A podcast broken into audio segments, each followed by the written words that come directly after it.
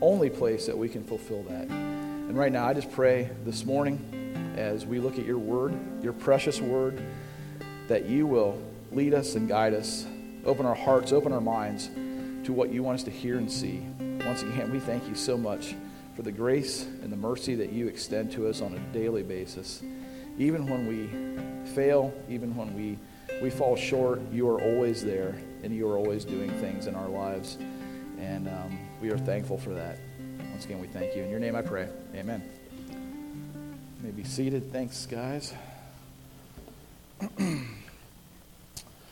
well, um, if you have your Bibles, um, I'd like to turn to Romans, Romans chapter 7. We're, we're picking up right where we left off last week. Um, we are going to uh, go right into verse 14 and um, continue through the end of the chapter. So, um, Romans chapter 7, starting in verse 14 all the way through 25, and I'm going to go ahead and read that.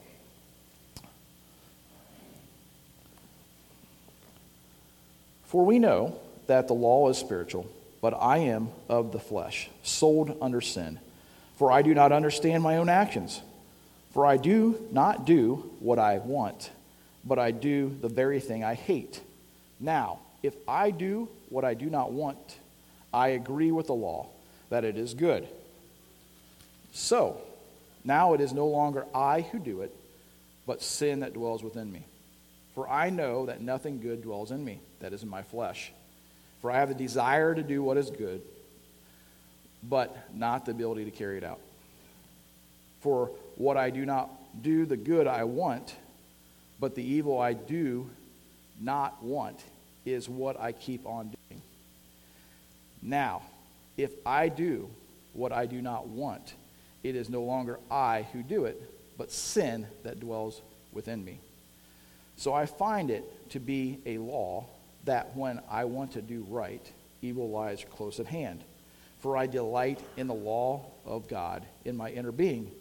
But I see in my members another law raging war against the law of my mind and making me captive to the law of sin that dwells in my members. Wretched man that I am, who will deliver me from this body of death? Thanks be God, to God through Jesus Christ our Lord. So then, I myself serve the law of God with my mind, but with my flesh I serve the law of sin. Let me pray one more time. Father God, your, your word is precious and it is perfect, just as Matt or uh, as as uh, it was spoken earlier. And uh, we just right now um, ask that your Holy Spirit reveal to us what you are to reveal to us this morning. Um, once again, we, we have finite minds and are limited, but we know that your Holy Spirit can reveal things to us. And so we just ask for your wisdom and ask that you lead us and guide us through this passage. Once again, we thank you so much. In your name I pray. Amen. Well, good morning. How's everybody doing this morning? this passage is a, a, very interesting passage. It's a somewhat difficult passage to understand if you just take it at face value and run through it. There's a lot of eyes in there. I think uh, I counted over 20 some eyes that uh, Paul is talking about here. There's a lot here. It's almost like a, a Mount Everest. I think I had almost 20 pages, 18, 20 pages of raw notes on here. So get ready for a sermon about three hours. I'm, I'm, I'm, I'm just joking. Uh, I have kind of slimmed it down a little bit and, and just was really, really praying and asking the Lord to show me what's, what, what really spoke to me the most so I can talk to you guys about it. And, uh, and so this is, this is kind of where we're at. Um, and uh, we're just going to kind of go through it. I'm going to I'm kind of kind of do a running commentary on it, and um, we'll just we'll just make some observations along the way. Um, but you know, uh, Peter even said about Paul that it's at times hard for you to understand when Paul is writing these things, and um, this is probably one of the the more um, one of the more complicated things in Romans to, to, to talk through. So um, with, the, with the help of the Holy Spirit, we will uh, hopefully have some understanding here. So, um, before we begin, I just want to kind of set the tone and let's, let's take a look at what's going on here. So, um, it's not just what's being described, but who is describing it here. And this is Paul speaking. I believe he is speaking as a mature believer. And there's some debate on this, but um, a couple of the things that I would, I would press in on that is that um, we see earlier, last week's um, passage, he was talking the past, pre- past tense, right? He was talking about how he was under, under the law and, and, and, and how um, he, uh, he, he, you know, shall not covet, and he figured all this stuff out, and it was all past tense. And then coming into 14, 14 on, it's all present tense. And so it is, he is talking about it in his current life, if you will. Current life as a believer, as somebody that has trusted in the Lord, has put their trust in Jesus, and is now in full, full faith in him. And so, and not only is he a, a believer here, but he is a mature believer. He's, this, is, this is 20 plus years of him following Jesus as he writes this. And so um, we, we see this, this playing out. Also, um, the, other, the other couple things that I would, I would press towards him being a believer as he writes this passage is only a believer has a deep love for God's word and a deep hatred for personal sin. And we see in verse 22 um, the fact that he has a, a deep love for I delight in the law of, the God, of God.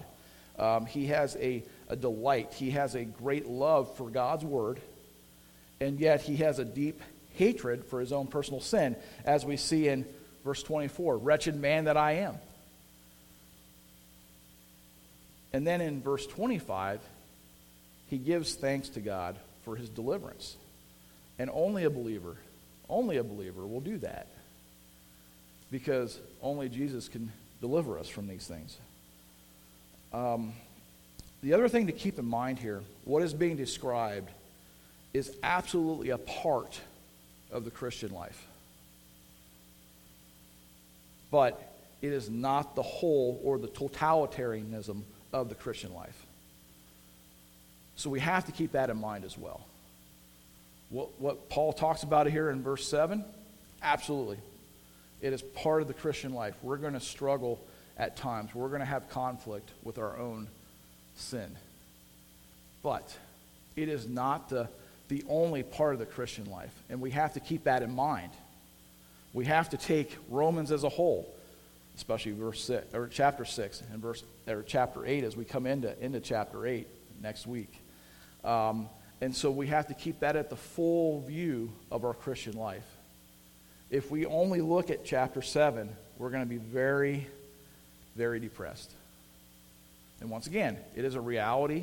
It's a reality of the Christian life, but it's part of the Christian life, not the whole of the Christian life. And so we have to get that in our heads. This is vital for us to remember that. And, and once again, I want to set that tone as we go into this. This is reality, but it is, it is not it's part of the reality of the Christian life. It's not the whole of the Christian life. Does that make sense? I hope so.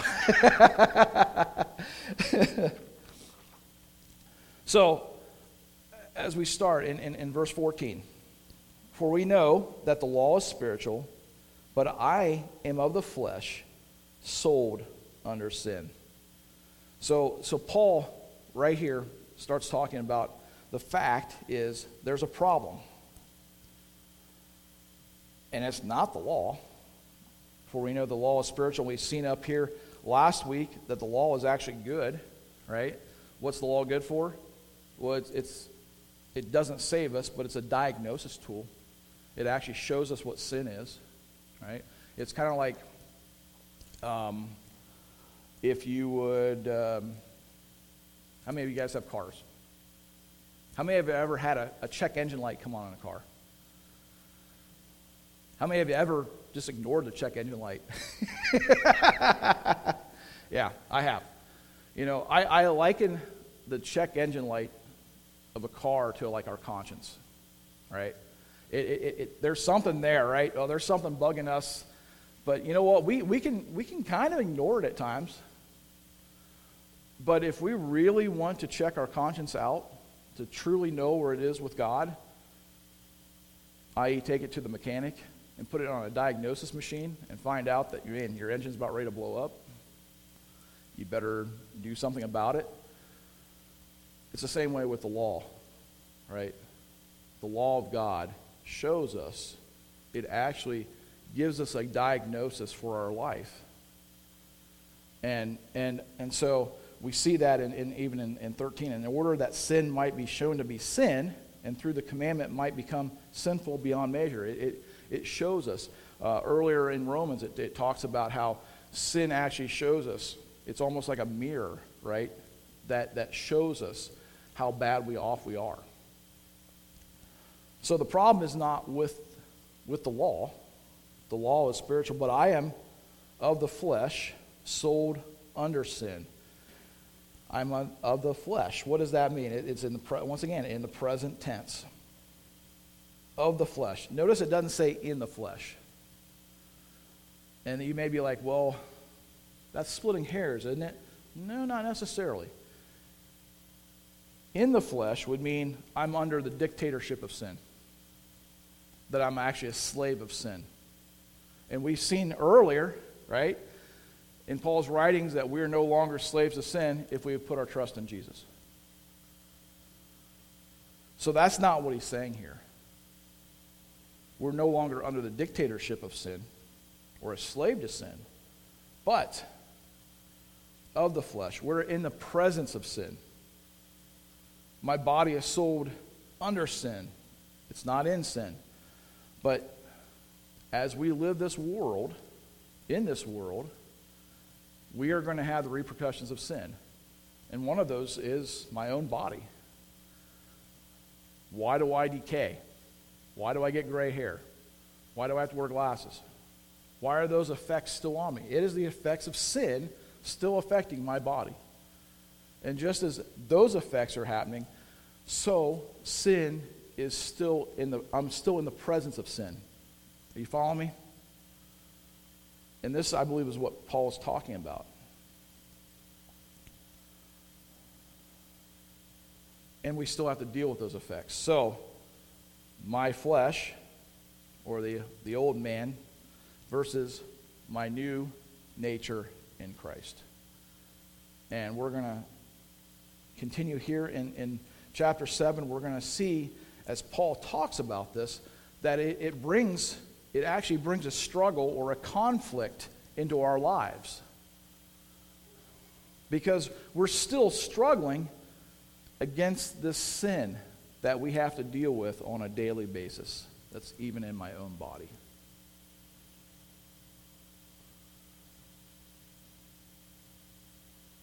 Sin sucks. I, I have no other profound statement other than that. Sin sucks, and we still have to deal with it on a daily basis. The struggle itself, though, doesn't mean that we're lost. And some people feel like if you're struggling against sin, man, I'm, I'm just totally, totally lost. I'm, I'm, I'm totally uh, broken. On the contrary, if you're having a struggle with sin, it means that we are actually saved. And we see this where Paul, Paul is having a constant, a regular, concerted struggle against his own sin, against his own flesh, against the things that he hates. The struggle is one of an eternal struggle. Once again, my, my old nature, the old man, my sinful nature, the flesh versus my new nature, who I am in Christ, the new reality, and it is the reality that we are in Christ. Sometimes we we don't feel like we are a new creation in Christ because of this struggle. But feelings can lie, especially when they're under influence of sin. And so it's paramount for us to understand who we are in Christ as we look at this passage as well. If you have put your trust in Jesus, you are a new creation. You are no longer a slave to sin. You're a slave to godliness and righteousness. And Jesus loves you, and you are His. And nothing, nothing will take that away from you.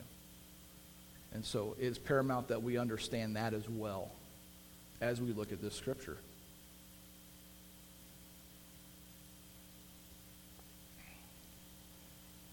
So, as Paul goes on, verse 15, in this conflict against sin and this struggle against sin, it is a mystery. It's a mystery. And Paul is mystified here. 14, uh, 15. For I do not understand my actions, for I do not do what I want, but I do the very thing I hate. It's a mystery. Why? And you can just hear, uh, as I read this, I, I can just imagine Paul's frustration in his voice as he's, as, he's, as he's writing this down, right? The frustration is I'm a new creation in Christ. Why am I still sinning? Why am I still doing this, this, this what I hate? And so, therefore, there is, there is a mystery in this. And he is, he is, he's, he just, and one thing I love about this passage is, even though it's sometimes hard to understand, this is Paul being very transparent. And this is Paul being very personal with the church here that he has not even met. And he's sharing, he's, he's basically opening himself up and saying, This is who I am.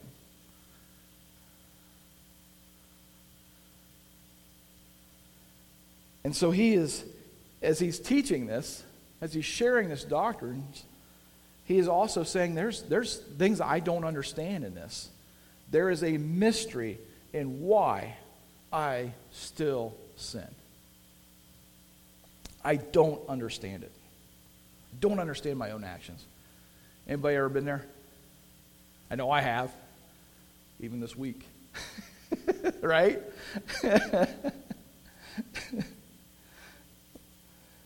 Two, there, there, there's a total contradiction. The, the second part of 15 here. The mystery, for I do not understand my own actions. And then there's a contradiction. For I do not do what I want, but I do the very thing I hate. I don't want to do it, but yet I do it. We, we do what we hate and we hate what we love.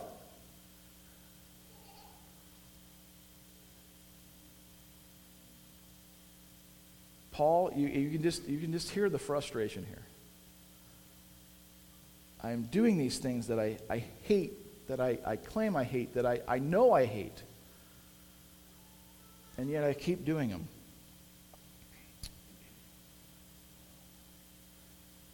He goes on in 16. Now, if I do what I do not want, I agree with the law that it is good.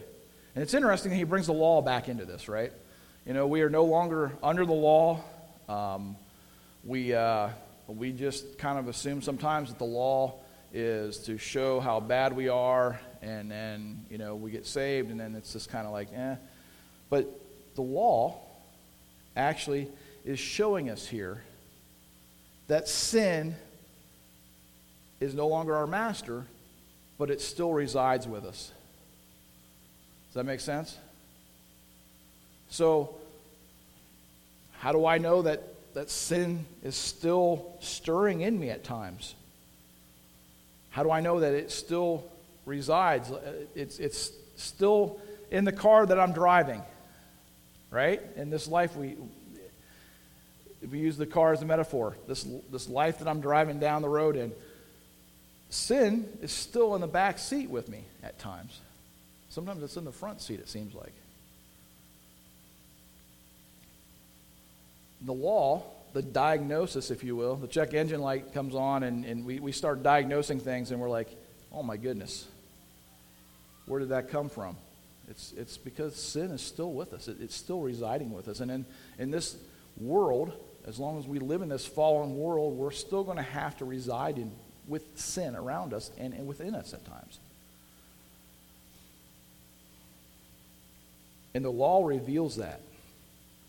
And it is good because it allows us to go back to Jesus and say, I need you.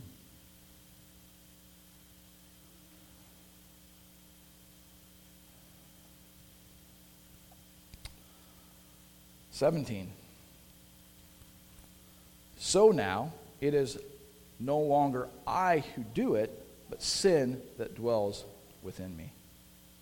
Sin is a indwelling force, if you will. It is no longer, if we use the metaphor of driving a car, it, it no longer is a slave of my car. It's no longer dictating where I go in my car. It's no longer driving the car, but it's still there. And it is, it is in, this, in this body of mine, if you will. We have a new life in Christ. We, and yet, sin still resides with us. And that's something that will never go away as long as we're here in this fallen world.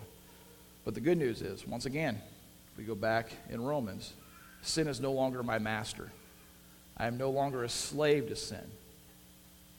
However, it can be very,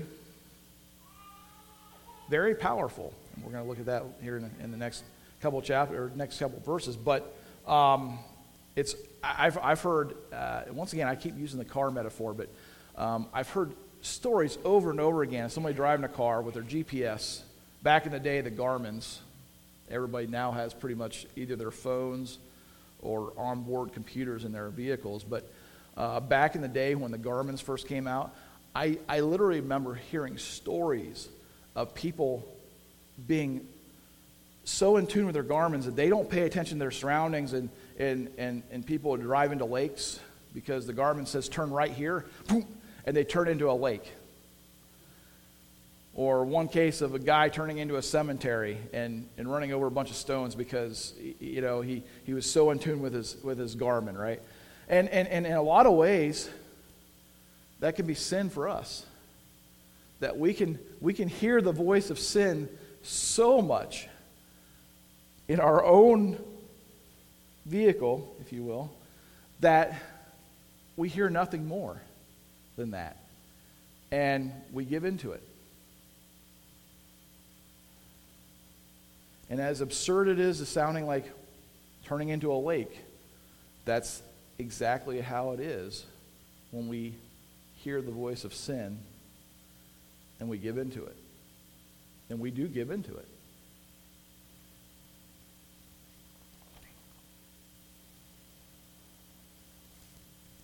Verse 18 For I know that nothing good dwells in me, that is in my flesh, for I have the desire to do what is right, but not the ability to carry it out. Sin is very powerful, and it is at complete odds with our new nature. My flesh has nothing to offer against this. And in reality, this is what he's talking about right here is, it, you know, if, if I am truly only in my flesh, I am going to give in to my sin. And so, even though I have a desire, a new desire put there by God, how do I fight this? It, it, it is only through the, through the Holy Spirit, who is my new master, if you will, that I can actually fight the sin that I deal with on a daily basis. If you think for a minute that I'm going to take and I'm going to beat, I'm going to whoop on my sin, you've got a whole other thing coming. It is only through the power of the Holy Spirit, and we need Him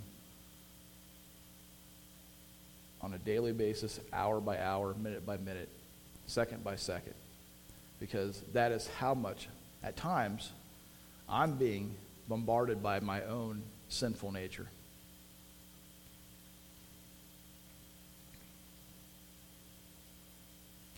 In my flesh, there is absolutely nothing good about me. It is only, only Jesus that keeps me. Verse 19. For I do not for I do not do the good I want, but the evil I do not want is what I keep on doing. Once again, the evil is there. It is in the car with us. It is not in complete control of the car, but it is in the car. And maybe even do one up better than the GPS. Um, my mom, when she was learning to drive, I, I remember the story very, very vividly. Um, my grandfather was teaching her how to drive. And as they were driving down the road one day, my mom took a wrong turn, went across the, the, the line or something. I don't remember exactly what happened. But my grandfather, being my grandfather, grabbed the steering wheel and yanked the car. and they headed for a ditch. They, they almost wrecked the car because my grandfather yanked that steering wheel. And at times, sin tries to yank the steering wheel from us, it tries to control us. And at times, it is overwhelming. Remember, in our flesh, we have a great capacity to do evil. Have you ever asked the question, why did I just do that? And you look back on it, you're like, I, I that's not even who I am anymore. I'm in Christ. And yet, and yet, I just, I just acted worse than the, the worst heathen I can think of.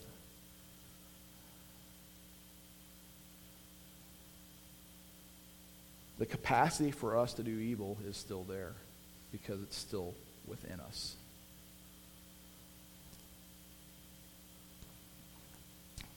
Verse 20. Now, if I do what I do not want, it is no longer I who do it, but sin that dwells in me. And it is this is a persistent reality. And it, it almost sounds like Paul is making an excuse here, and I don't believe he is. But the sin that resides in us, as we as we've seen earlier, where Paul's talking about this, the sin dwells within me. It occupies certain pockets of me, if you will. It's almost like we're we're in a battle here. There, there's there's there's an occupation that we're still here, um, an occupation like behind enemy lines, and you know, it is paramount. It is paramount for us to understand that as we go forward in the Christian life, as we walk out the Christian life, we are going to find that sin, and there's pockets, as we mature, as we mature, we may sin less on the outside, but we're going to be more uh, aware, if you will, of the sin that resides in us. And so, as we walk out this Christian life, even in my own life, as I was, as I was getting ready for the sermon on Friday, I, uh, I studied most of the day, uh, spent some time with Eric as he's preaching out on the, west, on the east side and uh, comparing notes, and we were talking through the text, and he left, and everybody else left, and I was tired, um, putting in a full day of, of, of sermon prep and um, just about ready to leave. And uh, our offices out there are not the nicest building, but thank God He's given us a building for offices. I was not in a thankful heart in the moment. I tried to close the door, and since it got so so warm, the door was warped. I couldn't lock the door. Yeah, yeah, yeah. And it's it's the door swings in, so there was no way for me to pull the door in so I could do the deadlock. And I didn't have a key for the outside, so I couldn't push the door in. And I got more and more and more frustrated. as it went on. And I was trying everything. I was like, okay, well, I'll do this. I'll do this. I'll do this. And nothing, nothing worked. Now, 20 years ago, the window would have been broke. I, I, so praise God that He is He has worked in my life up to this point. But the old man was still there. It was rearing his old head. And he was not a happy camper. And I finally had to tap out and call my wife. So she could come and push on the door so I could. And it was like she was there a minute less. Pushed the door, locked it. Okay, it's done. What an aggravation. you know, and I'm just studying this right here. And I'm like, ah, you know. And here it happens. It rears its ugly head in my own life. It's there with us, ready to ready to show itself. Sin is definitely still in the car with us.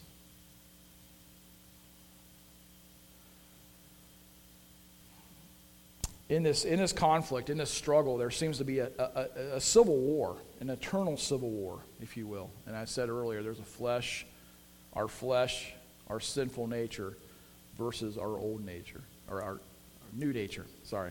Sinful nature, old nature versus our new nature in Christ. 21 through 23. So I find it to be a law, a principle, if you will, that when I want to do right, evil lies close at hand. For I delight in the law of God in my inner being. But I see in my members, body, another law raging war against the law of my mind and making me captive to the law of sin that dwells in my members. We're at war. We are at war. You know, um, the Bible identifies a lot of our enemies. And we expound on those enemies a lot.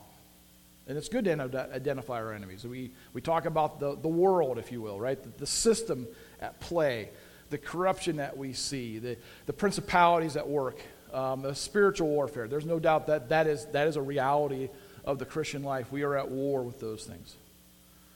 We're, we're at war with Satan himself. Satan hates us. And that is, that is an enemy of ours.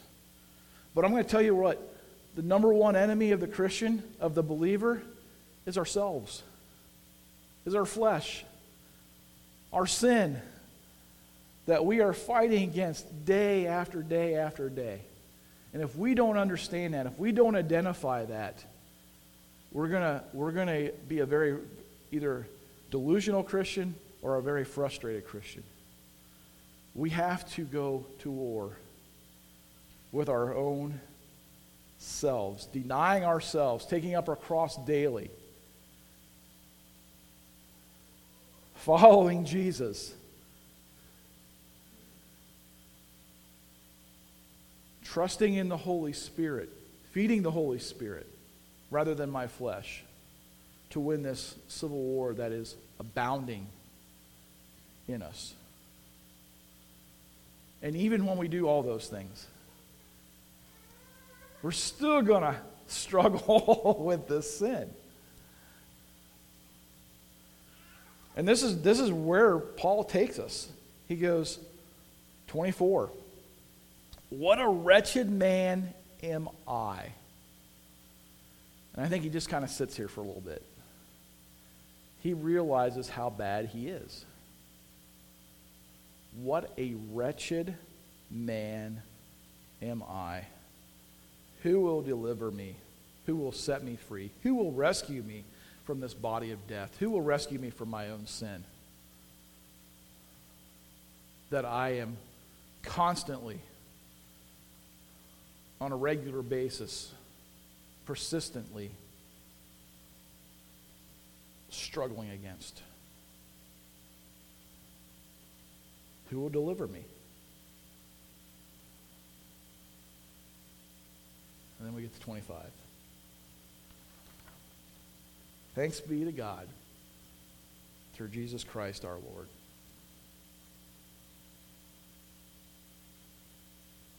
And once again, everything we talked to about this point is a part of the Christian life. There's no doubt about it. But if we don't come to 25 and understand that it's all about Jesus, this is, is, is, is the answer to what we're struggling with here, what Paul's struggling with. See, Jesus isn't just for the lost. And it's not just an entry level into his kingdom. It is for all of us that have called on his name and have put, his, put our trust in him. The gospel is for us as we walk out our daily lives. The good news that grace and mercy are being poured out into my life on a daily basis. That I have to come to the cross every single second of my life, understanding that there's absolutely nothing in my flesh that is good.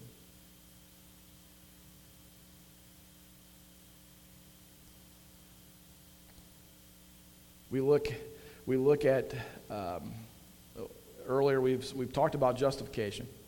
Right? And, and justification it deals with sin, it deals with the penalty of sin. Praise God for that. I am declared righteous because of what Jesus Christ has done for me.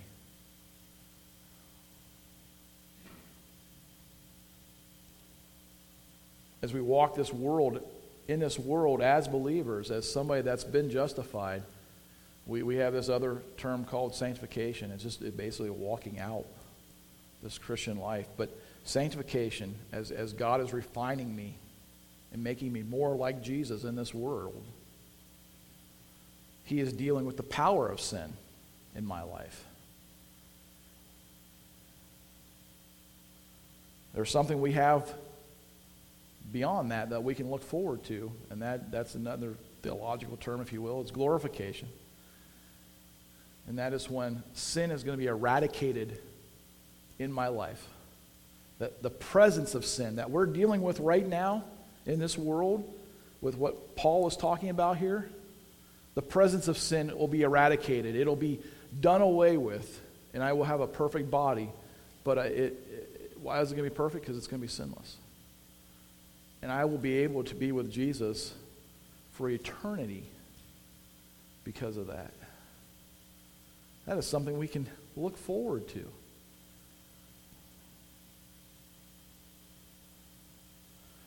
But as we are living this world, and as God is refining us, as we are struggling against the sin itself that we, we have in different crevices of us, we have to continue to trust Jesus that He is working it out and that He is the one that is doing it in us. Uh, Nate, you and the worship team can come on up.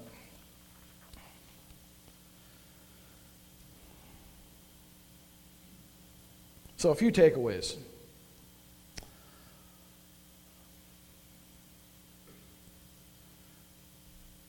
First and foremost, uh, we, we can't be afraid to be honest and to cry out to the Lord.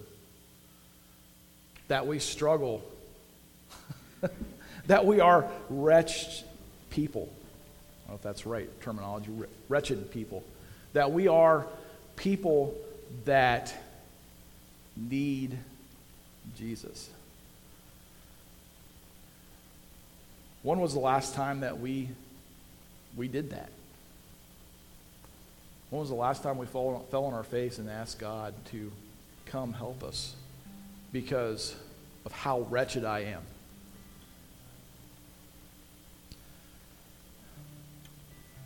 Another takeaway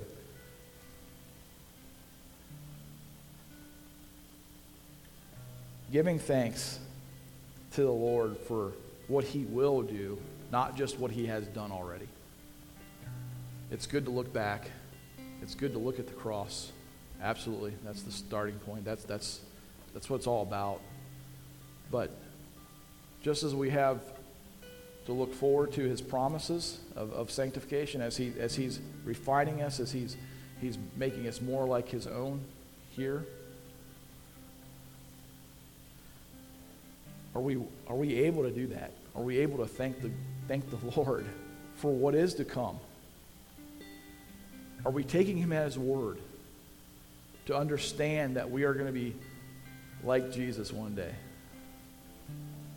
without sin?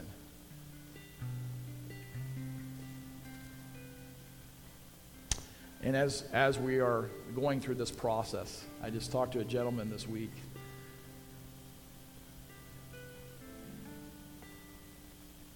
And he lived a rough life. But he really encouraged my heart because he said, God has a process for me, and I don't want to rush it. I just want to take it every step of the way. So many times we want to rush the process. But you know, I, I see what God has done in my life 20 plus years ago to now, and I have to trust that He is going to continue to do that work in me, and that He's going to continue to refine me, and that He is going to make me more like His own until He takes me home and I will have a glorified body, a perfect body.